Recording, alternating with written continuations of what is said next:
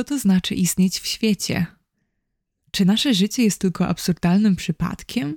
Czym jest trwoga, nasz strach przed śmiercią i nicością? Czym jest wybór i wolność człowieka? Czym jest sens życia? Na te pytania dzisiaj spróbuję odpowiedzieć nam egzystencjalizm.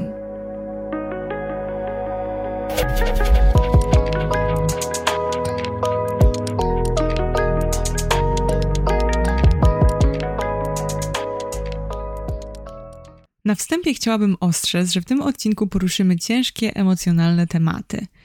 Jeżeli ktoś jest wrażliwy na temat śmierci lub ogólnie nie jest teraz w dobrym miejscu mentalnie, może lepiej zostawić sobie ten odcinek na lepszy czas lub w ogóle odpuścić.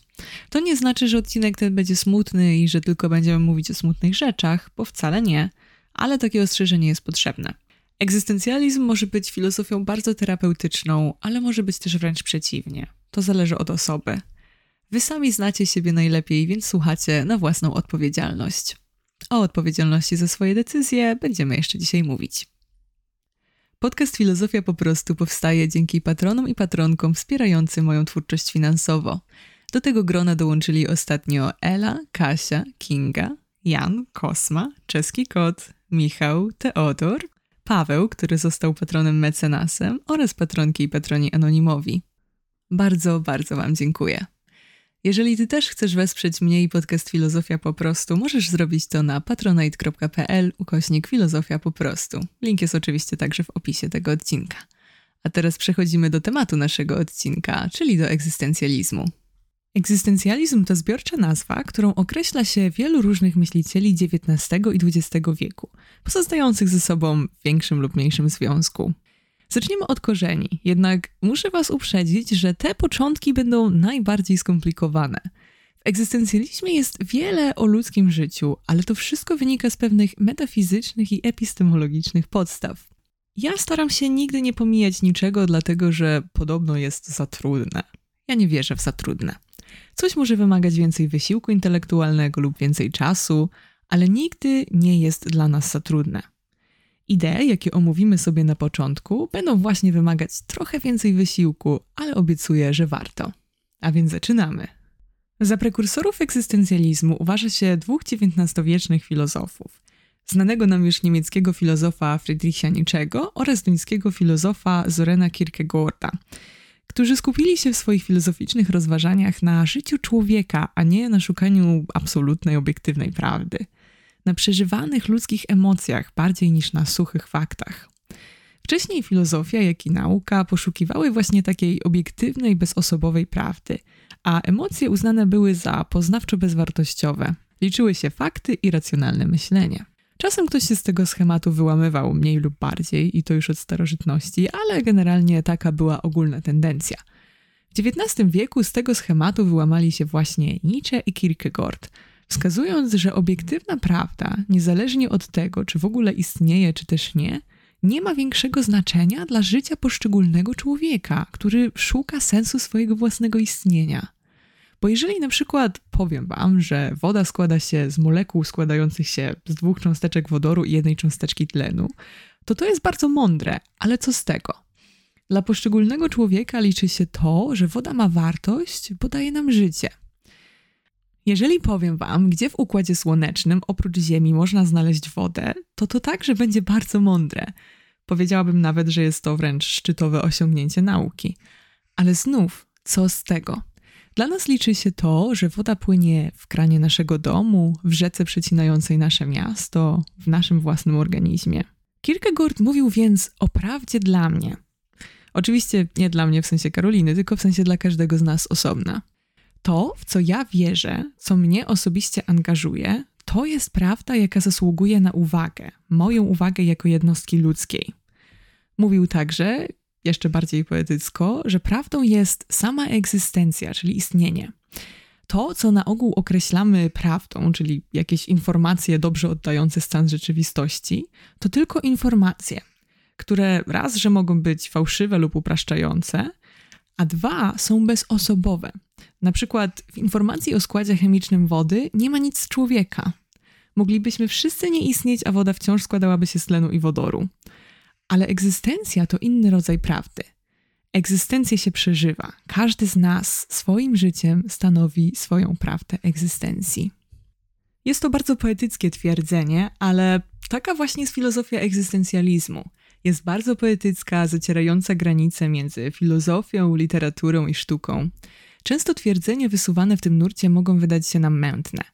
Egzystencjaliści tłumaczą to tym, że to, co opisują, czyli życie, świat, istnienie, też są właśnie takie mętne, skomplikowane, bez wyraźnych granic. Czy brzmi to dla Was przekonująco, czy też niekoniecznie, to zostawiam Wam do indywidualnej oceny. A więc według Kierkegaarda to egzystencja jest najważniejszą prawdą. I to jest najbardziej charakterystyczną cechą egzystencjalizmu, odzwierciedloną w jego nazwie, czyli skupienie na egzystencji, na istnieniu. A to przenosi nas do kolejnego prekursora egzystencjalizmu, mającego najbardziej bezpośredni wpływ na jego rozwój Martina Heideggera. Martin Heidegger to niemiecki filozof XX wieku, który sam nie nazywał się egzystencjalistą, ale egzystencjalizm powstał na fundamencie jego idei. Przyjrzyjmy się im teraz. Przede wszystkim Heidegger zaczął od stwierdzenia, że filozofia do tej pory skupiała się na bycie, a nie na byciu. To znaczy, widziała świat jako pewną obiektywną przestrzeń, w której są jakieś niezależne od siebie przedmioty, a wśród nich ludzie, i w ten sposób o nich mówiła. Heidegger zapytał: A co z samym byciem, z samym istnieniem?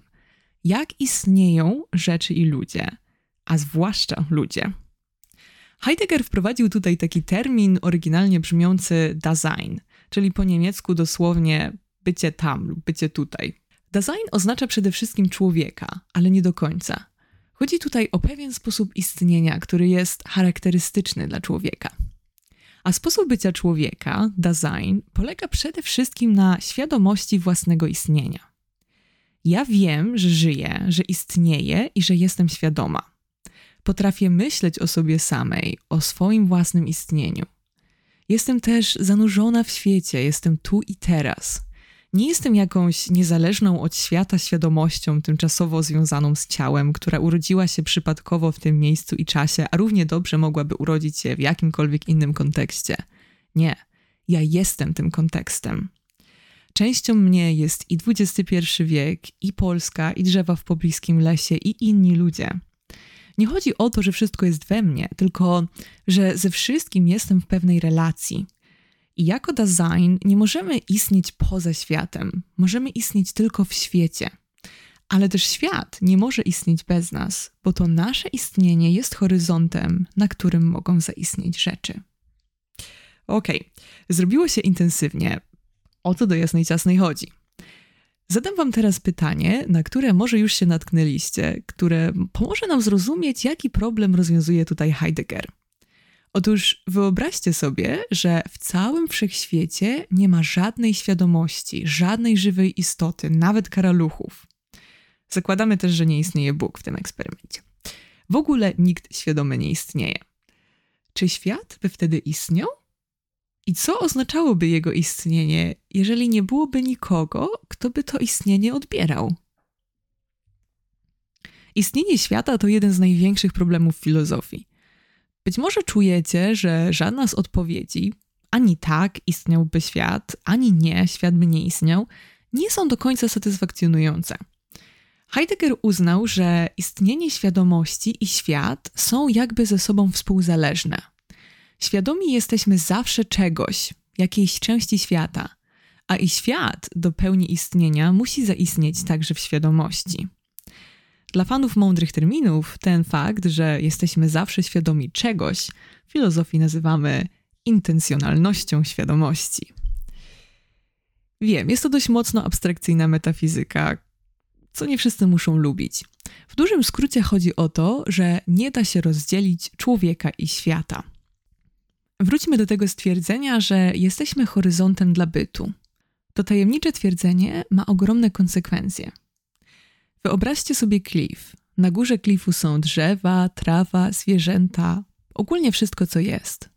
Za krawędzią klifu jest przepaść i bezkresne morze. Otóż my jesteśmy właśnie krawędzią tego klifu. To oznacza, że możemy spojrzeć na świat, na istniejący byt na te drzewa, domy, ludzi, wszystko, co istnieje i co ma dla nas znaczenie. Ale możemy też spojrzeć w drugą stronę. Możemy spojrzeć w przepaść. A bezkresne morze w tej metaforze to nic innego jak nicość. I to jest jedna z najbardziej charakterystycznych tez egzystencjalizmu. Człowieka otacza nicość. Istnienie rzeczy, które w filozofii określamy bytem, to anomalia w nieskończonym oceanie nicości. Ale nasze istnienie także wywodzi się z nicości i w nicość się obróci. Istniejemy, owszem, ale nasze istnienie jest czymś, co Heidegger nazywa istnieniem ku śmierci. Z każdą sekundą jesteśmy bliżej tej pustki. Jakiś niedługi czas temu jeden ze słuchaczy napisał do mnie z pytaniem o to uczucie, kiedy leżymy w nocy, wpatrując się w ciemny sufit i uświadamiamy sobie, ale tak naprawdę dogłębnie uświadamiamy sobie, że umrzemy. Że jesteśmy na tym świecie przez jeden krótki moment, po którym zapadniemy się w nicość. Chyba wszyscy znamy to uczucie. Jeden z moich ulubionych wierszy opisuje właśnie to uczucie i fragment tego wiersza pozwolę sobie przytoczyć. A jest to Alba Filipa Larkina, tutaj w tłumaczeniu Stanisława Barańczaka. Początek cytatu. Oślepia myśli ten błysk. Wyrzuty sumienia? Nie. Rzecz nie w żalu, że się wyrządziło mało dobra, skąpiło się komuś serca, bez zmrużenia oka trwoniło czas. I nie w tym, że się miało jedno życie, a całe zeszło na naprawach błędnych początków. Nie, nie to. Raczej ta jaskrawa pewność zupełnej pustki tam u kresu zniszczeń i zniedołężeń.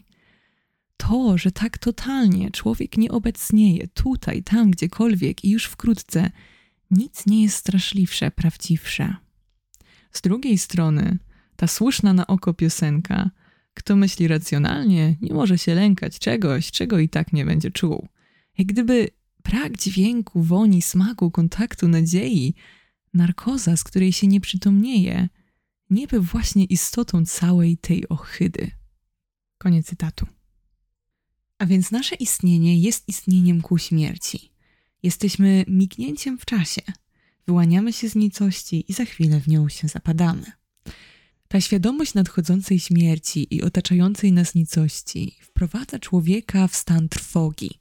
Jest to stan, w którym w pełni zdajemy sobie sprawę z naszego położenia i napawa nas to przerażeniem. W tym stanie już się nie łudzimy, nie odwracamy naszej uwagi. Widzimy tak jakby nagą prawdę, to jak się rzeczy naprawdę mają. I nie wygląda to dla nas zbyt pomyślnie. Boimy się tej prawdy i nie możemy ścierpieć opanowującej nas trwogi, dlatego odwracamy naszą uwagę z powrotem w świat rzeczy i się w nim zatracamy. Zajmujemy się pracą, szkołą, rodziną, imprezami, ogólnie życiem i żyjemy tak, jakby nic się nie działo, jakbyśmy nie byli samotnymi zagadkami dryfującymi przez nicość w stronę śmierci. W tym momencie chciałabym nawiązać do innego myśliciela, antropologa Ernesta Beckera. Becker powiedział, że to, co robimy jako ludzie i jako społeczeństwa, jest często mechanizmem odwracania uwagi od naszej śmiertelności. Religia jest oczywistym przykładem z obietnicą życia po śmierci, przekonywaniem, że nasze życie ma wyższy cel itd., tak ale też wiele innych rzeczy. Patriotyzm, komponowanie muzyki, malarstwo, filozofia, rodzenie dzieci, pisanie książek, tworzenie podcastu. Wszystko to daje nam poczucie, że uczestniczymy w czymś większym i trwalszym od nas i że umierając pozostawimy coś po sobie, że nie znikniemy zupełnie. Becker mówi, że każdy z nas tworzy swój własny projekt nieśmiertelności, w którym staramy się stać częścią rzeczy większych i trwalszych od nas samych i pozostawić po sobie jakieś choćby najmniejsze dziedzictwo. Myślę, że to bardzo ciekawa myśl, mi osobiście bardzo bliska, bo rzeczywiście ja się bardzo boję takiego zapomnienia i braku sensu życia. Taki stan, w którym uciekamy od prawdy o naszej egzystencji, od prawdy o śmierci i nicości, Heidegger nazywa egzystencją nieautentyczną, a także bardziej poetycko upadaniem. Nie oznacza to, że mamy tylko siedzieć i nic nie robić poza kontemplowaniem egzystencji, nicości i śmierci. To w ogóle nie są rady, bardziej takie analizy. Ale jeżeli mielibyśmy wyciągać z nich jakąś wskazówkę, to byłaby taka: nie udawajmy, że jest inaczej niż jest. Miejmy odwagę stawiać czoła prawdzie tym momencie chciałabym zaznaczyć tak na marginesie, że omawiamy w tym odcinku przede wszystkim egzystencjalizm ateistyczny, dlatego mówimy o śmierci w taki sposób. Nie ma to na celu podważania niczyich uczuć religijnych, a jedynie przedstawienie myśli konkretnych filozofów. To, że nie wszystkie zdania zaczynają się od eks powiedział, że, ma jedynie na celu ułatwienie słuchania. Wracając do tematu nicości, podzielę się tutaj z Wami moim osobistym doświadczeniem, w którym najbardziej czułam obecność nicości. I uwaga, ten fragment może się niektórym wydać drastyczny. Ponad rok temu na COVID-19 zmarli moi babcia i dziadek, z którymi byłam bardzo, bardzo blisko. Umarli nagle, w niemal tym samym czasie, bez możliwości pożegnania z bliskimi, tuż przed Wigilią Bożego Narodzenia. W jednym momencie straciłam dwójkę najważniejszych dla mnie ludzi i uwierzcie mi, czułam się tak, jakby umarła część mnie. I właśnie tak było, bo to im zawdzięczam dużą część tego, kim jestem. Nagle we mnie samej zagościła czysta nicość. Nietzsche raz napisał: Nie patrz się zbyt długo w przepaść, bo ona spojrzy w ciebie. I to właśnie się stało. Mogłam spojrzeć nicości w oczy. I po raz pierwszy w życiu poczułam też, że widzę śmierć, że w końcu naprawdę rozumiem, o co w niej chodzi. Przy tym była tylko abstrakcją, a wtedy stanęła przede mną taka wyraźna, potężna i konkretna. Nieskończona nicość, która patrzyła prosto we mnie. Uciekam przed nią do dziś. Jednak Heidegger zaznaczał, że dzięki nicości możliwe jest i nasze istnienie, i wolność. Potrzebujemy nicości do istnienia, bo sami jesteśmy czymś między bytem a nicością. Jesteśmy byciem, istnieniem. Także wolność wymaga nicości. Aby to zrozumieć, chciałabym posłużyć się metaforą z nauki, do której pałam amatorską miłością z fizyki. Otóż fizyka mówi nam o świecie bardzo ciekawą rzecz. W znacznej większości wszechświat jest pustką. Nie tylko dlatego, że kosmos jest głównie pusty. Również materialne rzeczy, takie jak telefon lub komputer, na których słuchacie tego podcastu, są w większości pustką. To dlatego, że odległości między cząsteczkami w atomie są ogromne, dużo większe niż sama wielkość tych cząsteczek. Więc same atomy, z których składają się rzeczy, są w dużej mierze puste. To taka ciekawostka, bo do naszej metafory nie potrzebujemy schodzić aż tak głęboko w teorie naukowe. Chciałam jedynie zauważyć, że dzięki pustce możliwe są jakiekolwiek ruch i zmiana. Nie da się poruszać w zapchanej przestrzeni. Nie da się też nic zmienić, kiedy nie można nic zrobić. Wszyscy wiemy, że jeżeli mieszkamy w zabałaganionym, zagraconym mieszkaniu, to ciężko się w nim poruszać, to ciężko się w nim przemieszczać, ciężko coś zrobić, nie można kupić nowych rzeczy, bo się nie ma na nie miejsca i tak dalej. Potrzebujemy przestrzeni, aby móc funkcjonować i aby móc się rozwijać. Potrzebujemy pustki, aby cokolwiek mogło się dziać. I tak samo wolność potrzebuje pustej przestrzeni. To, że ja mogę podjąć jakąś decyzję, wynika z tego, że jeszcze żadna nie została podjęta. Są przede mną różne możliwości i jest także wolne miejsce, które któreś z tych możliwości może zająć. Nicość, której tak się boimy, jest gwarantem naszej wolności. Jego głównym reprezentantem jest francuski filozof Jean-Paul Sartre i o nim sobie teraz powiemy najwięcej, ale nie jest to jedyne bardzo znane nazwisko. Inni istotni myśliciele zaliczani do nurtu egzystencjalizmu to m.in. Simone de Beauvoir, Maurice Merleau-Ponty, Albert Camus, Gabriel Marcel oraz Karl Jaspers. Wszyscy, którzy znają język francuski, wybaczcie moją wymowę i docencie proszę fakt, że przećwiczyłam wymowę z YouTube'em przed nagraniem. Nie będziemy dużo grzebać w biografiach, ale chciałabym, abyśmy poznali najbardziej znaną parę w historii filozofii, wspomnianych przed chwilą żona Paula Sartre oraz Simone de Beauvoir.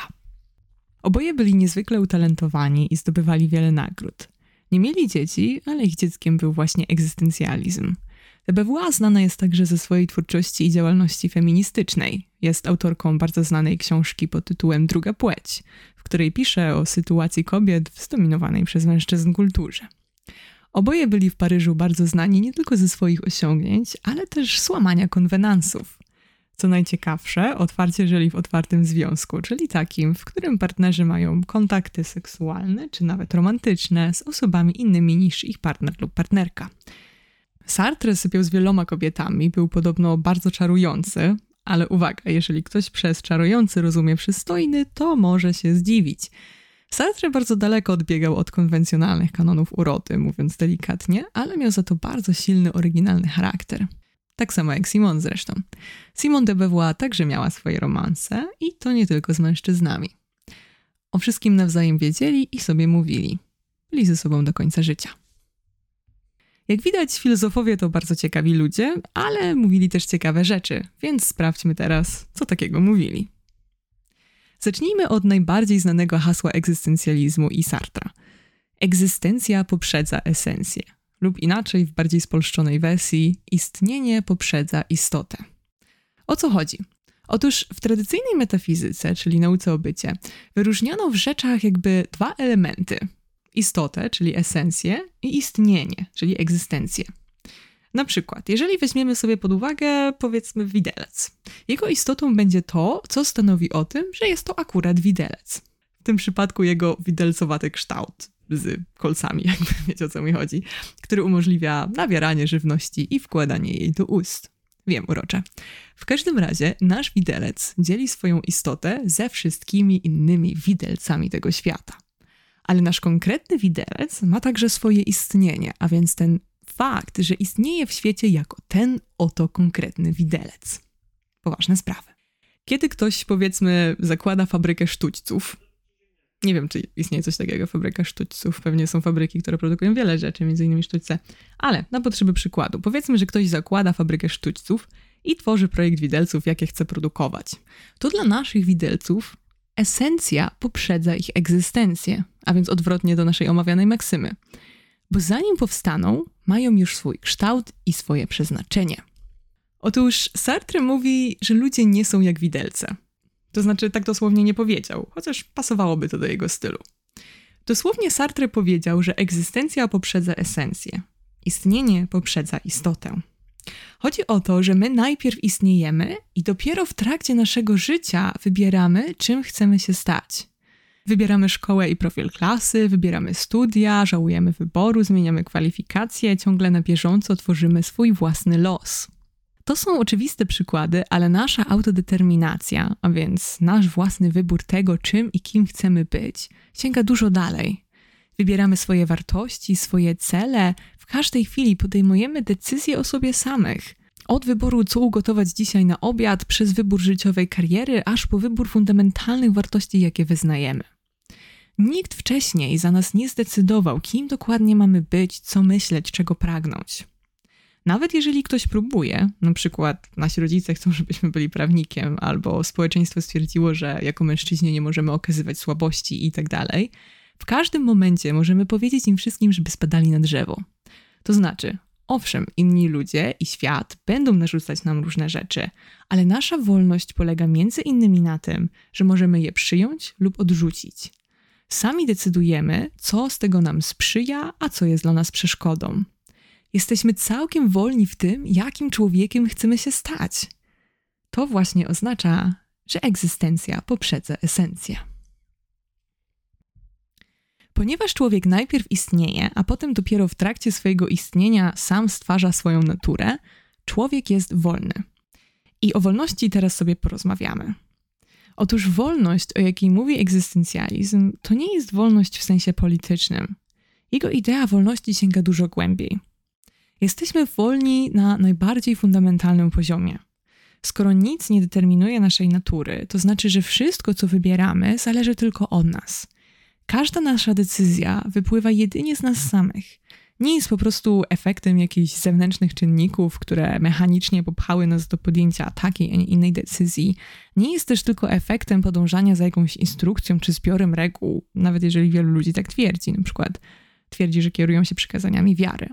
Według egzystencjalisty może i się kierują, ale sami wybrali to, że będą się nimi kierować. Jeżeli zostali tak nauczeni przez religijną rodzinę, to sami wybierają, że chcą to kontynuować. Według egzystencjalisty jesteśmy zawsze wolni w swoich decyzjach. Zapewne wielu z Was, zwłaszcza znających podstawy dzisiejszej psychologii lub po prostu będących dobrymi obserwatorami ludzkiej psychiki, myśli sobie: hola, hola. To wszystko nie jest takie proste.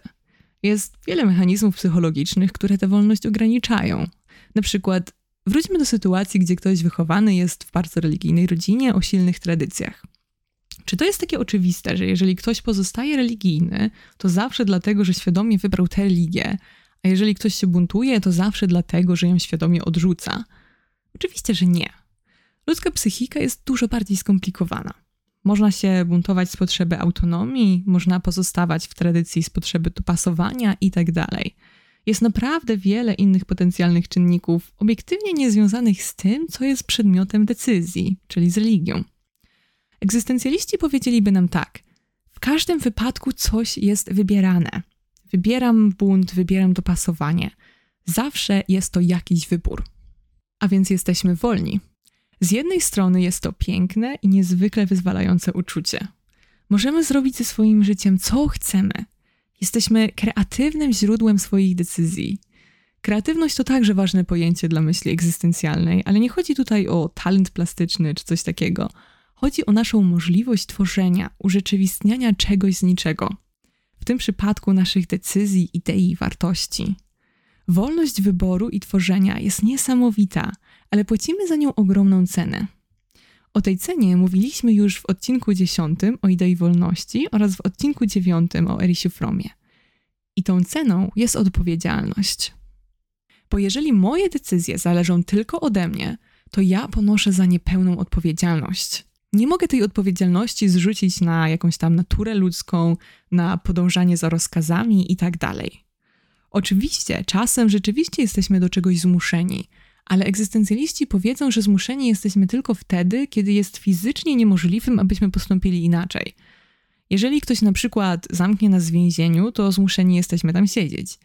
Jeżeli jednak istnieją dla nas jakiekolwiek alternatywy, to za ich wybór jesteśmy całkowicie odpowiedzialni.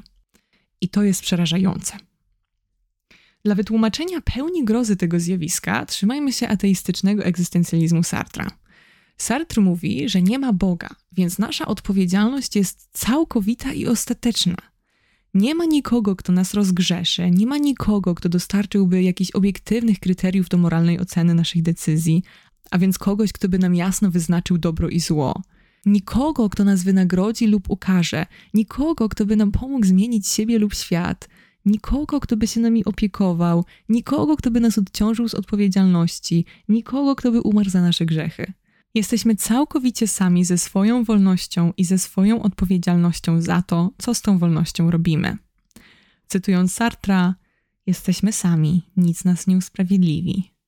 Cytując Simone de Beauvoir, Bóg może przebaczyć, wymazać i zadośćuczynić, ale jeżeli nie ma Boga, winy człowieka są nie do wybaczenia. Nie wszyscy egzystencjaliści byli ateistami, tak jak ta dwójka. Jednak w ujęciu religijnym wciąż pozostajemy z tą samą przerażającą odpowiedzialnością za wolność. I niezależnie od naszego wyznania lub jego braku, musimy do niej dorosnąć i stawić jej czoła. Powiedzieliśmy już sobie, że z natury jesteśmy wolni, ale jest coś, coś poza śmiercią, do czego jesteśmy wszyscy zmuszeni, i jest to sama wolność. Sartre mówi, że jesteśmy skazani na wolność. To jest jego kolejny bardzo znany cytat. I to właśnie oznacza, że musimy być wolni. Choćbyśmy nie wiadomo, jak chcieli pozbyć się naszej wolności i idącej z nią w parze odpowiedzialności, zawsze będziemy wolni. W odcinku Elisiu w Romie mówiliśmy o ucieczce od wolności. From wskazał, że ludzie często wikłają się w relacje, w których oddają swoją wolność w zamian za bezpieczeństwo albo za brak odpowiedzialności. Z psychologicznego punktu widzenia to się rzeczywiście dzieje. Ludzie plątają się w toksyczne związki, w autorytarne rządy, ale egzystencjaliści powiedzieliby, że to tylko pozorna ucieczka przed wolnością. Tak naprawdę na fundamentalnym poziomie naszej natury wciąż jesteśmy wolni i sami wybieramy dla siebie los, w którym wolność jest nam z pozoru odebrana. Uciec przed wolnością się nie da, można jedynie udawać. Pamiętajmy przy tym, że, tak jak mówiliśmy w odcinku o wolności, wolność można rozważać na różnych poziomach.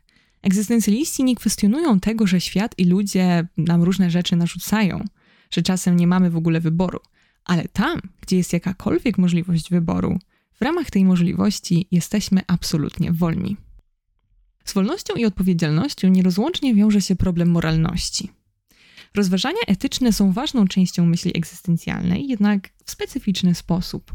Aby go zrozumieć, musimy sobie na szybko omówić takie jakby dwa poziomy, na których rozważamy w etyce kwestie moralności. Mówiąc mądrymi słowami, mamy etykę i beta-etykę. Utylitaryzm na przykład, który omawialiśmy sobie w drugim odcinku tego podcastu, to jest właśnie przykład systemu etycznego. Metaetyka za to to zupełnie inny rodzaj rozważań. W niej badamy samą naturę moralności. I najważniejszym pytaniem metaetyki jest pytanie, czy istnieje obiektywna moralność. A więc, czy istnieje taka moralność, która jest prawdziwa i obowiązująca dla wszystkich, niezależnie od naszych poglądów. Jeżeli ktoś wierzy w Boga, zwłaszcza Boga religii tradycyjnych, takich jak chrześcijaństwo, to taką obiektywną moralnością jest według niego moralność Boga. Pytanie o obiektywną moralność robi się jednak bardzo ciekawe, kiedy rozważamy je z perspektywy ateistycznej. Jeżeli nie ma Boga, który byłby zewnętrznym źródłem moralności i gwarancją konsekwencji za przestrzeganie bądź nieprzestrzeganie praw moralnych, to czy coś innego mogłoby pełnić taką funkcję? Czyli, czy możemy mieć obiektywną moralność bez Boga? Wbrew pozorom są teorie, które twierdzą, że tak. A w ramach ciekawostki dodam, że między innymi ja tak uważam. Ale nie schodźmy zbyt daleko w dygresję, bo to nie jest podcast o moich poglądach. To, co nas tutaj interesuje, to to, że egzystencjaliści ateistyczni powiedzieli nie, nie ma niczego takiego. Nie ma Boga, nie ma obiektywnej moralności. Jedynym źródłem wartości jest człowiek. I o tym teraz pomówimy. Co to znaczy, że człowiek jest źródłem wartości? Spójrzmy na nasze życie i nasze codzienne myślenie. O wielu rzeczach mówimy, że są wartościowe, ważne, warte walki o nie. Miłość, przyjaźń, dobro, szczęście, przy takich abstrakcyjnych terminach, dopóki pozostają one abstrakcyjne, na ogół się zgadzamy. Ale spójrzmy na konkrety. Dla niektórych ludzi ogromną wartością jest założenie rodziny. Dla innych to w ogóle nie jest wartością, mają zupełnie inne plany na swoje życie, a może nawet ma to dla nich wartość negatywną, czyli widzą to jako coś złego. Chodzi tutaj o argumenty takie jak przeludnienie, zmiana klimatyczna itd. Są ludzie, dla których dużą wartością jest filozofia, a są ludzie, dla których jest to bezsensowny bełkot, na który szkoda czasu. Są ludzie, dla których dużą wartością jest ojczyzna, a są ludzie, którzy nie czują do niej większego przywiązania. A więc kto ma rację? Czy to są wartości, czy też nie są? Według egzystencjalistów nikt nie ma racji. Tutaj w ogóle nie da się mieć żadnej obiektywnej racji. Założenie rodziny, filozofia czy ojczyzna są wartościami dla tych, dla których są wartościami, bo to oni sami je tym rzeczom nadają. Jeżeli dla kogoś wartością nie są, to dla niego nie są, bo nie nadaje im wartości. Zwróćmy uwagę na to, jak często ludzie skaczą sobie do gardeł ze względu na przypisywane wartości. Jest to może częściowo zrozumiałe w przypadku ważnych społecznych idei, które właśnie wspomnieliśmy, ale objawia się to nawet w najbardziej trywialnych przypadkach. Ludzie kłócą się o to, który gatunek muzyki jest prawdziwą muzyką, a której podobno nie da się słuchać. O to, która drużyna piłkarska jest najlepsza, czy pizza z ananasem ma prawo bytu i tak. Nawet przy takich trywialnych sprawach ludziom często jest ciężko zaakceptować, że ktoś może po prostu czuć wartości inaczej. Albo spójrzmy, jak często ludzie mówią o kimś, że nie ma żadnych wartości, kiedy ten ktoś po prostu wyznaje inne wartości niż autorzy takich twierdzeń. Bardzo często takie hasło o braku wartości pada w różnych dyskusjach na społeczno-polityczne tematy. Uważajmy na nie, bo ono prawie zawsze jest nieprawdą. Tak naprawdę ciężko jest o człowieka, który nie miałby absolutnie żadnych wartości. A inne wartości to coś zupełnie innego niż brak wartości. I kiedy zdamy sobie z tego sprawę i to zaakceptujemy, życie staje się dużo prostsze. Bo naprawdę można zaoszczędzić sobie bardzo dużo czasu i energii, które wcześniej szły na nienawiść. A więc według egzystencjalistów to my wybieramy wartości, w jakie wierzymy i moralność, jaką chcemy podążać. Wbrew pozorom, egzystencjaliści wcale nie twierdzą, że wszystko jest dozwolone. Owszem, to my stanowimy moralność, ale znaczna większość z nas wcale nie uważa, że można sobie robić co się chce, bo nie ma dobra i zła. Znaczna większość z nas ma bardzo silne poczucie dobra i zła. Uważamy na przykład, że pobicie niewinnej osoby jest niemoralne i dzięki nam takie jest. Moralność jest w nas, nigdzie indziej. I postępować moralnie możemy tylko dla siebie, bo nikt nie da nam żadnej gwarancji kary lub nagrody. Chciałabym, abyście teraz wy, dokładnie każdy z was osobna, pomyśleli o jakimś swoim poglądzie, który jest niepopularny, to znaczy przeciwny temu, co ludzie w naszym środowisku na ogół uważają. Chodzi mi oczywiście o pogląd moralny, a nie o ananas na pizzy czy coś takiego. Myślę, że każdy z Was ma jakiś pogląd lub poglądy, mniej lub bardziej kontrowersyjne. I skoro mamy takie przekonania mimo presji otoczenia, to znaczy, że muszą do nas wyjątkowo przemawiać. To przekonanie płynie z nas samych i dlatego gotowi jesteśmy stawić czoła reszcie świata, żeby przy nim trwać. Teraz robimy mniej przyjemny eksperyment. Pomyślcie o jakiejś sytuacji, w której robiliście coś, o czym wiedzieliście, że jest ogólnie uznane za niemoralne, ale wy wcale tak się nie czuliście. Wiem, jak to brzmi, ale to nie musi być, i mam nadzieję, że nie jest nic bardzo potwornego, to znaczy nic, za co moglibyście trafić do więzienia na kilkadziesiąt lat. To może być cokolwiek, na przykład pocałowanie dziewczyny przyjaciela, która bardzo wam się podobała. Kombinacja płciowa przypadkowa, jakby co? I z jednej strony czuliście, że powinniście czuć się winni, ale z drugiej czuliście się po prostu dobrze. A teraz pomyślcie o sytuacji, w której złamaliście prawdziwie swój, przez siebie przemyślany kod moralny. Tutaj to też może być złamanie jakiejkolwiek zasady moralnej, na przykład zjedzenie mięsa, będąc wegetarianinem. Pozwolę sobie założyć, że byliście w stanie podać odpowiedź w każdym eksperymencie, albo chociaż w co najmniej jednym. Ja też jestem, więc jesteśmy w tym razem. To, co takie rozważania mają nam pokazać, to to, jak skomplikowane jest zjawisko moralności.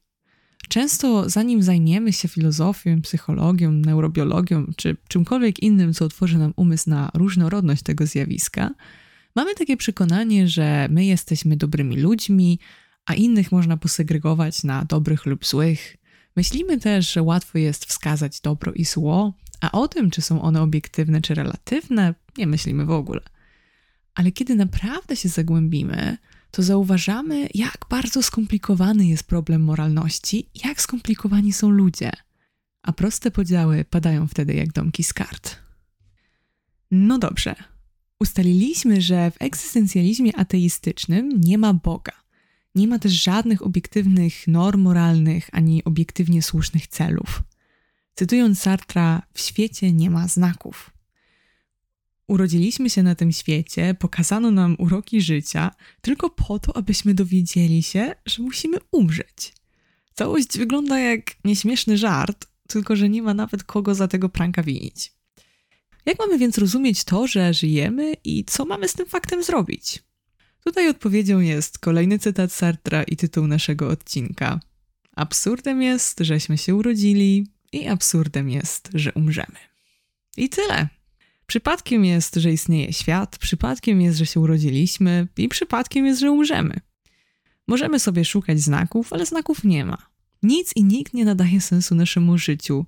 Takiego obiektywnego sensu nie ma. Sytuacja jest absurdalna. Co więc mamy ze sobą zrobić? Odpowiedź brzmi: musimy sami sobie ten sens nadać. My sami musimy być źródłem sensu naszego życia. Znany francuski pisarz i filozof Albert Camus napisał bardzo znany esej pod tytułem Mit Syzyfa. Na pewno wielu z Was omawiało go na lekcjach języka polskiego. Niestety wiele prac fizycznych nie omawia się w całości. A esej ten zaczyna się takim zdaniem. Jest tylko jeden problem filozoficzny, prawdziwie poważny samobójstwo. Pytaniem jest tutaj, dlaczego właściwie wybieramy życie zamiast samobójstwa? No bo spójrzmy, żyjemy przypadkiem, znaków nie ma, jest dużo trudów i cierpienia, a i tak w końcu umrzemy. I mimo to każdego dnia podejmujemy decyzję, aby żyć dalej i żeby o to życie walczyć. No chyba, że jej nie podejmujemy, ale wtedy trzeba jak najszybciej udać się po pomoc. Kamu uważa to za najważniejsze pytanie, jakie trzeba postawić – bo wszystkie inne pytania mogą być zadane potem, tylko dlatego, że jednak decydujemy się żyć. Dlaczego więc wybieramy życie? Tutaj właśnie pojawia się mit Syzyfa.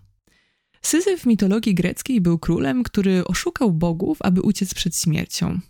Kiedy bogowie się dowiedzieli, postanowili go ukarać. Skazali go na wieczność bezsensownej roboty. Syzyf miał wtaczać głaz na czubek góry, z której następnie staczał się pod wpływem ciężaru, w sensie ten kamień się staczał, więc Syzyf musiał wtoczyć go znowu i tak w nieskończoność. Kamu mówi, że jesteśmy jak Syzyf. Nasze wysiłki w życiu, nasze ciągłe dążenie do jakichś celów są jak wtaczanie tego głazu. Nigdy nie osiągamy tego, do czego dążymy, tej pełni szczęścia, tej pełni satysfakcji. Chyba wszyscy znamy to uczucie, kiedy długo dążymy do jakiegoś celu, jakiejś kariery, jakiejś relacji itd., tak a kiedy to w końcu zdobywamy, wcale nie czujemy się aż tak szczęśliwi, jak nam się wydawało, że będziemy. Więc stawiamy sobie kolejne cele i sytuacja się powtarza i tak w kółko aż do końca. Czy to źle? Camus nazywa to losem tragicznym, ale naszym zwycięstwem jest to, że z tego wtaczania głazu umiemy uczynić sens. Że kochamy życie na tyle, aby je wybrać dla samego tego procesu dążenia do celów, bo to właśnie ten proces się liczy. Życie jest tu i teraz i zawsze będzie tylko tu i teraz. Nie kiedy skończymy studia, nie kiedy dojedziemy do weekendu, urlopu, emerytury, nie kiedy w końcu będziemy sławni, nie kiedy zdobędziemy nagrodę, dostaniemy podwyżkę, nie kiedy dzieci dorosną. Tylko tu i teraz. Sytuacji, w której głaz zatrzyma się na czubku góry, nigdy nie będzie, bo to wbrew prawom fizyki. Zawsze będzie tylko wtaczanie głazu, ale to właśnie ono jest piękne. Czy jest to absurdalne? Być może, ale jest nasze. Na rozchmurzenie zakończymy nasze rozważania czymś nieco bardziej przyjemnym. Porozmawiamy sobie o najlepszym, co możemy zrobić, skoro już w ten tajemniczy, dziwny i może absurdalny sposób istniejemy na tym świecie. Porozmawiamy o byciu sobą. Egzystencjalizm określa się jako filozofię indywidualistyczną, ponieważ kładzie nacisk na doświadczenie jednostki i na realizowanie swojego własnego indywidualnego potencjału. Egzystencjaliści bardzo mocno zwracali uwagę na to, że większość ludzi żyje wedle utartych schematów, kopiując zachowanie, wybory i wartości, jakie obserwują u innych w otoczeniu. Myślą jak inni, ubierają się jak inni, bawią się jak inni, dążą do takiego życia, do jakiego dążą inni, pożądają rzeczy, jakie podążają inni, wyznają wartości, jakie wyznają inni. Egzystencjaliści określają coś takiego robieniem czegoś tak, jak się robi. Się myśli, się ubiera, się wyznaje itd. Tak Co podkreśla bezosobowość takiego zachowania. Filozofowie nadawali różne określenia na ludzi zachowujących się tak samo. Masa, tłum, trzoda, lunatycy. Moim zdaniem to dość przyrysowane określenia, ale stulecie temu nie było internetu i wyzywanie się nawzajem od bezmyślnych mas nie było jeszcze aż tak przereklamowane. Dobra, a tak na poważnie. Kiedy robimy wszystko tak, jak się robi, żyjemy jakby z automatu. Pozwalamy, aby nasze otoczenie nami sterowało. Płyniemy jak kłoda biernie na falach oceanu, który w pełni nadaje kierunek naszemu losowi. Egzystencjaliści nazywali taki sposób życia egzystencją nieautentyczną. Ten termin pojawił nam się już przy Heideggerze, ale teraz omawiamy jego nieco inny aspekt. Jeżeli bezmyślnie zachowujemy się tak jak inni, to w tym zachowaniu nie ma nas. Jest ono bierne, sztuczne i udawane. Jest po prostu nieautentyczne. Większość ludzi, twierdzą egzystencjaliści, żyje właśnie nieautentycznie i wielu z nich żyje tak całe życie. Czasem jednak ludzie w pewnym momencie to sobie uświadamiają. Ile jest ludzi, którzy całe życie szli drogą, jaką wyznaczyło im otoczenie, obiecując, że właśnie ta droga uczyni ich szczęśliwymi? A w pewnym momencie swojego życia uświadamiają sobie, że wszystko robili tak naprawdę pod dyktando innych, internalizując czyjeś marzenia, czyjeś wartości. To znaczy, wierzyli, że to są ich cele, ale tak naprawdę to zawsze były czyjeś cele i uświadamiają sobie wtedy, że są zupełnie nie tam, gdzie chcieliby być. I tragedia polega właśnie na tym, że często sami nie wiemy, że realizujemy cudze cele i cudze marzenia. Dlatego tak ważnym jest, abyśmy żyli autentycznie. Nie zwracali uwagi na to, co robią inni ludzie, a więc na to, jak się robi, tylko szukali w naszym własnym wnętrzu naszych pragnień, celów i wartości. To jest bardzo trudne z kilku względów. Po pierwsze, wymaga wysiłku intelektualnego. To, jak się żyje, się myśli i się robi, jest już gotowe. Wystarczy robić kopiuj w klej. Podążać tam, gdzie inni, korzystać z gotowych schematów myślenia i gotowych hierarchii wartości. Kiedy mamy jednak żyć po swojemu, okazuje się, że musimy sami stworzyć własne wartości i podjąć własne decyzje. To jest duży wysiłek, trudne zadanie i duża odpowiedzialność. Po drugie, musimy stawić czoła ludziom, którzy wciąż trwają w egzystencji nieautentycznej i którzy będą chcieli nas także zaciągnąć do niej z powrotem. Będą nas w najlepszym wypadku nie rozumieć i uznawać za dziwaków, a w najgorszym wyśmiewać i krytykować. Do tego potrzeba dużej siły psychicznej, ogromnej wewnętrznej pewności siebie i głębokiej wiary w swoje własne ideały. Jeden z filozofów egzystencjalizmu, Gabriel Marcel, powiedział: Żadne dwie istoty ani żadne dwie sytuacje nie są ze sobą w pełni współmierne. Stać sobie sprawę z tego faktu to przejść pewnego rodzaju kryzys. Koniec statu. A więc żaden inny człowiek nie jest dokładnie taki jak my i żadna sytuacja nie jest taka sama, w jakiej my jesteśmy. Dlaczego zdanie sobie sprawę z tego faktu wywołuje poczucie kryzysu? Ponieważ to oznacza, że każde nasze doświadczenie jest wyjątkowe. Żaden inny człowiek nie czuje się dokładnie tak jak my. Istnieją oczywiście ludzie bardziej do nas podobni niż inni. Istnieją też ludzie, którzy przeszli przez podobne sytuacje w życiu. Z takimi podobnymi ludźmi najłatwiej jest nam zbudować porozumienie. Ale według egzystencjalistów to porozumienie nigdy nie może być zupełne. W jakiejś części jesteśmy zawsze sami w swoim doświadczeniu życia. Egzystencjaliści mówili o tym rodzaju samotności jako o samotności w tłumie. Fakt, że ludzie i sytuacje nie są tacy sami, jest ogromnym szokiem dla kogoś, kto czuje się komfortowo w tak zwanym myśleniu czarno-białym. Dla kogoś, kto stara się być jak inni, kto grupuje ludzi w upraszczające kategorie. Zwróćmy uwagę na to, ile nienawiści powodują w ludziach zachowania, których oni nie rozumieją. To jest pytanie o to, dlaczego ludzi aż tak przeraża myśl, że jacyś obcy ludzie w swoim prywatnym czasie mogą robić ze swoim prywatnym życiem coś innego niż my byśmy robili. Człowiek żyjący autentycznie nie będzie przerażony myślą, że ktoś inny żyje inaczej, a nawet znajdzie w tym fakcie ulgę.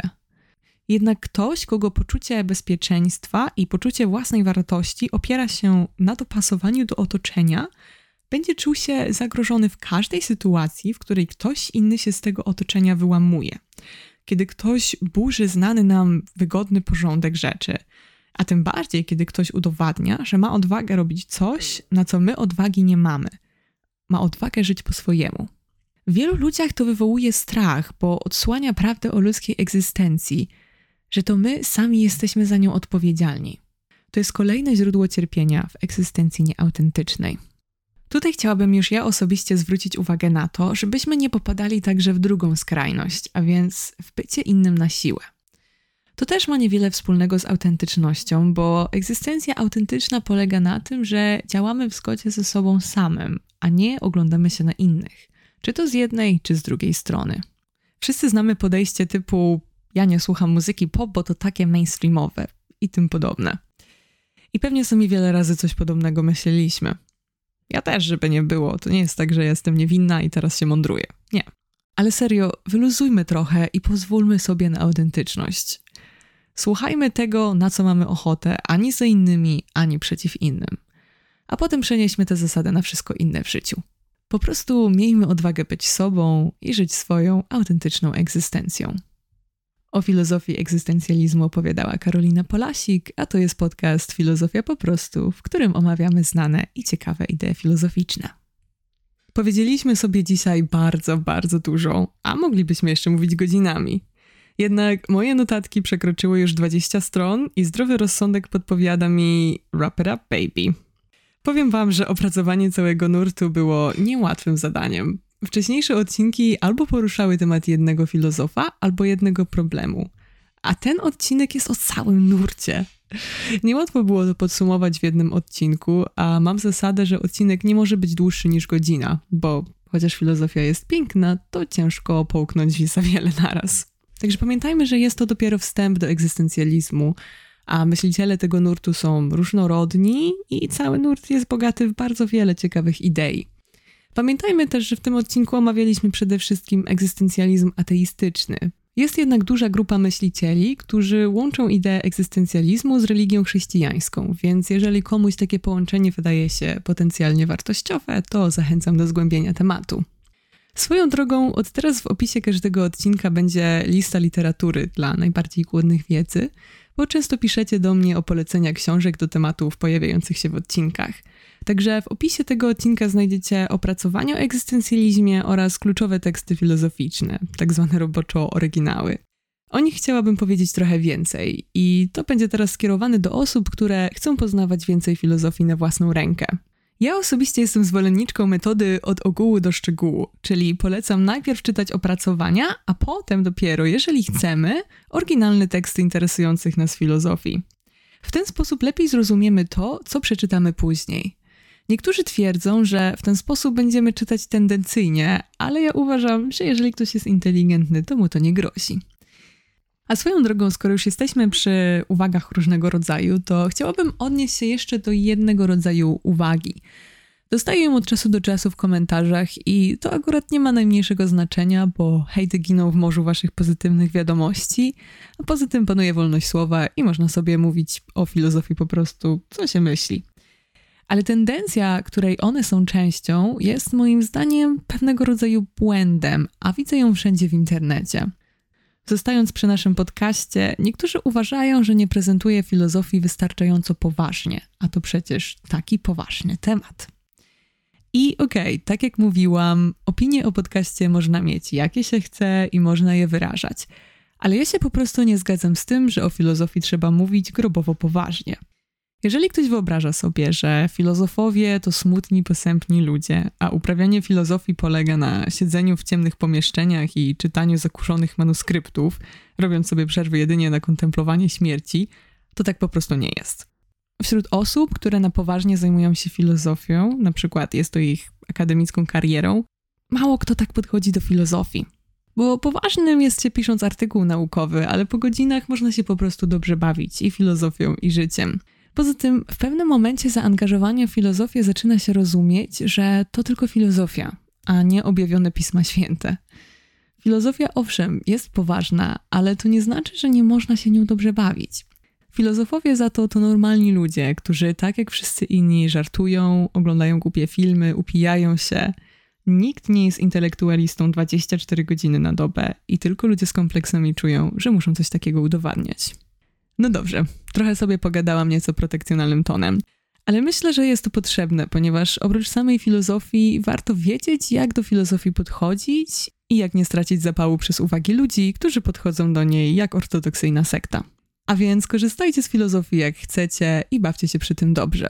Swoją drogą myślę nad zrobieniem streama na temat uczenia się filozofii, na którym pokazałabym wam ciekawe źródła i porozmawialibyśmy też o takich ogólniejszych problemach, jak teraz przed chwilą. Dajcie mi znać w wiadomościach, co o tym myślicie. Im więcej takich wiadomości, tym bardziej możliwe, że taki stream sobie zrobimy. Chciałbym wypróbować taką formę, ponieważ dałaby nam możliwość takiej, wiecie, interakcji na żywo. Także dajcie mi znać. Na deser mamy przerwę na kawę, czyli pytania od patronów i patronek. I mamy na dzisiaj pytanie od Justyny. Czym dokładnie zajmuje się filozofia nauki i dlaczego jest ważna? Na początku nieco mnie to pytanie zdziwiło, ponieważ poprzedni odcinek naszego podcastu był poświęcony właśnie filozofii nauki. Jednak zdałam sobie sprawę, że nie padła tam konkretna definicja tej dziedziny, ani też nie mówiliśmy konkretnie, dlaczego właściwie jest potrzebna. Zaraz sobie te zaległości nadrobimy. Poza tym pytanie Justyny ma kontekst. Jest nim mianowanie dr Joanny Karoliny Malinowskiej członkinią Międzynarodowego Komitetu Sterującego East European Network for Philosophy of Science, które wywołało w internecie spore kontrowersje. Tak powiedziane nie brzmi jak coś, co wstrząsa internetem, bo przecież takie mianowania dzieją się cały czas i nikt poza garstką naukowców się nimi nie interesuje – ale tutaj zrobiła się taka trochę mieszanka wybuchowa, bo mamy kobietę na ważnym stanowisku, a z dużą ilością widocznych tatuaży, no i do tego filozofka nauki, a znaczenie filozofii jest niestety dość często kwestionowane. Największe kontrowersje wzbudziły właśnie te tatuaże, ale myślę, że wszyscy tutaj rozumiemy, że wygląd a kwalifikacje to naprawdę dwie różne sprawy, przynajmniej w karierze akademickiej. I w ogóle, jeżeli ktoś emocjonalnie przeżywa fakt, że jakaś obca mu kobieta z tatuażami dostała jakieś stanowisko w instytucji, o której ten ktoś nawet do tej pory nie słyszał, to aż nie wiem co powiedzieć. Przykro mi. Ale przejdźmy do poważnych problemów. Co z tą filozofią nauki? Co prawda, w odcinku o filozofii nauki nie pada konkretna definicja, ale to też głównie dlatego, że najlepszą definicją jest po prostu cały odcinek, bo w nim omawiamy po prostu to, czym zajmuje się filozofia nauki. Ale w skrócie, Stanfordska Encyklopedia Filozofii mówi, że filozofia nauki to dział filozofii zajmujący się założeniami, podstawami i metodami nauki e, oraz jej zastosowaniem i znaczeniem. Generalnie są to takie najbardziej ogólne rozważania na temat samej nauki, na przykład na jakiej podstawie coś jest nauką, a coś pseudonauką.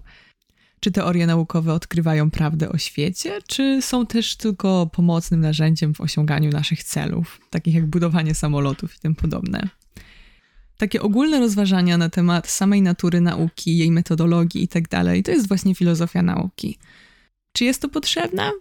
Jest to dość kontrowersyjne, ale moim zdaniem, jak się można domyślić, tak to jest ogromnie ważne. Oczywiście, jeżeli kogoś interesuje tylko to budowanie samolotów i naukę widzi czysto instrumentalnie, to może i dla niego nieważne. Ale jeżeli jesteśmy nieco bardziej ambitni i ciekawi świata i mniej czysto pragmatyczni, to tak, to jest bardzo ważne. Tutaj ciekawa anegdota. Pewien fizyk, Richard Feynman, powiedział raz: Filozofia nauki jest mniej więcej tak użyteczna dla naukowców, jak ornitologia dla ptaków. Na co filozofowie odpowiedzieli, że ornitologia byłaby wielce użyteczna dla ptaków, gdyby były w stanie ją zrozumieć. Jak dla mnie jest to mistrzostwo riposty. A tak na poważnie, przyjrzyjmy się samej nauce. Mówi się, że sukces nauki polega na jej empirycznej metodzie, czyli robieniu eksperymentów i obserwacji wyników. I owszem, to jest podstawą jej sukcesu, ale to nie jest jedyne, co nauka robi. Nauka to przede wszystkim interpretacja tych obserwacji. Nauka to myślenie. Choćbyśmy sprawdzili i zaobserwowali wszystko we wszechświecie, dopóki tego nie zinterpretujemy, te obserwacje będą prawie bezużyteczne. Nauka to myślenie, a na praktyce buduje się ogromną piramidę teorii. I filozofia nauki jest częścią tej piramidy. Możemy też o filozofii nauki pomyśleć tak, że kiedy filozofowie zajmujący się nauką spotykają się z naukowcami zajmującymi się filozofią nauki, a są tacy, to mamy filozofię nauki. A nauka jest niezwykle ważną, wręcz kluczową częścią aktywności ludzkiej w XXI wieku, więc tak, to jest bardzo ważne, aby ustalić, czym nauka jest i na czym polega. To przypomina mi o korespondencji z jednym z patronów, który pytał mnie o opinię na temat wypowiedzi pewnego polskiego fizyka. Był on, w sensie ten fizyk, bardzo krytyczny wobec filozofii i twierdził, że jest ona bezużyteczna. Jednak jego krytyka niestety opierała się na dość szczątkowej wiedzy na temat filozofii. Po pierwsze, powiedział, że dla niego cała filozofia przed wytworzeniem się podziału na filozofię i naukę to była nauka, a nie filozofia, bo ludzie ci próbowali po prostu wyjaśnić świat metodami, jakie wtedy mieli. Niestety jest to dość kiepski argument, ponieważ nie ma sensu dyskutować, czy to była filozofia, czy nauka, kiedy jeszcze nie było takiego podziału. Generalnie uważa się, że to była filozofia, ponieważ nie miała metodologii, którą dzisiaj utożsamiamy z nauką. Ale to są tylko pojęcia, a oczywiście, że rzeczywistość jest dużo bardziej skomplikowana niż nasze pojęcia i dużo bardziej płynna niż nasze ostre podziały. Weźmy sobie na przykład Isaaca Newtona. Taka ciekawostka, że jego wpływowe koncepcje zawarte są w dziele, które zatytułował Matematyczne zasady filozofii naturalnej. Takie po prostu były czasy. To był zupełnie inny moment naukowego rozwoju ludzkości. Jego drugi błąd polegał na tym, że ów fizyk chciał udowodnić, że filozofia jest bezużyteczna, ale to, co miał na myśli mówiąc o filozofii, to była przede wszystkim metafizyka spekulacyjna, którą mało kto się dzisiaj zajmuje. Zwłaszcza w sposób, w jaki on to opisywał, czyli jako takie wysysanie sobie teorii z palca. Dzisiaj w zasadzie nikt na poważnie tego nie robi. Z tego, co do tej pory powiedziałam, brzmi to tak, jakby naukowcy byli wrodzy filozofii, ale to jest nieprawda. W ogóle ten stereotyp naukowców będących przeciwnymi wszystkiemu poza nauką jest dość fałszywy, a wielu naukowców interesuje się filozofią. Na polskiej scenie mamy ciekawy przypadek łamiący wszystkie chyba możliwe stereotypy w tej kwestii, a jest nim pan Michał Heller, który jest jednocześnie naukowcem, fizykiem dokładnie, księcem i filozofem. Świat jest naprawdę bardzo skomplikowany. To by było wszystko na dzisiaj. Dziękuję wszystkim, którzy wysłuchali do końca i bardzo dziękuję za Waszą uwagę. Bardzo mi miło, bo to był długi odcinek. Przypominam, że moją twórczość możecie wesprzeć na patronate.pl ukośnik filozofia po prostu. Wtedy też jest mi bardzo miło. Wszystkim patronom i patronkom bardzo dziękuję za Wasze wsparcie oraz przypominam o dodatku w Patronite Audio. Tym razem opowiemy sobie, co Jean-Paul Sartre mówił o roli innych w naszym życiu. Mam nadzieję, że temat egzystencjalizmu Was zaciekawił i że znaleźliście w nim coś dla siebie. Życzę nam wszystkim, abyśmy zawsze żyli autentycznie i zawsze mieli odwagę być sobą. Do usłyszenia.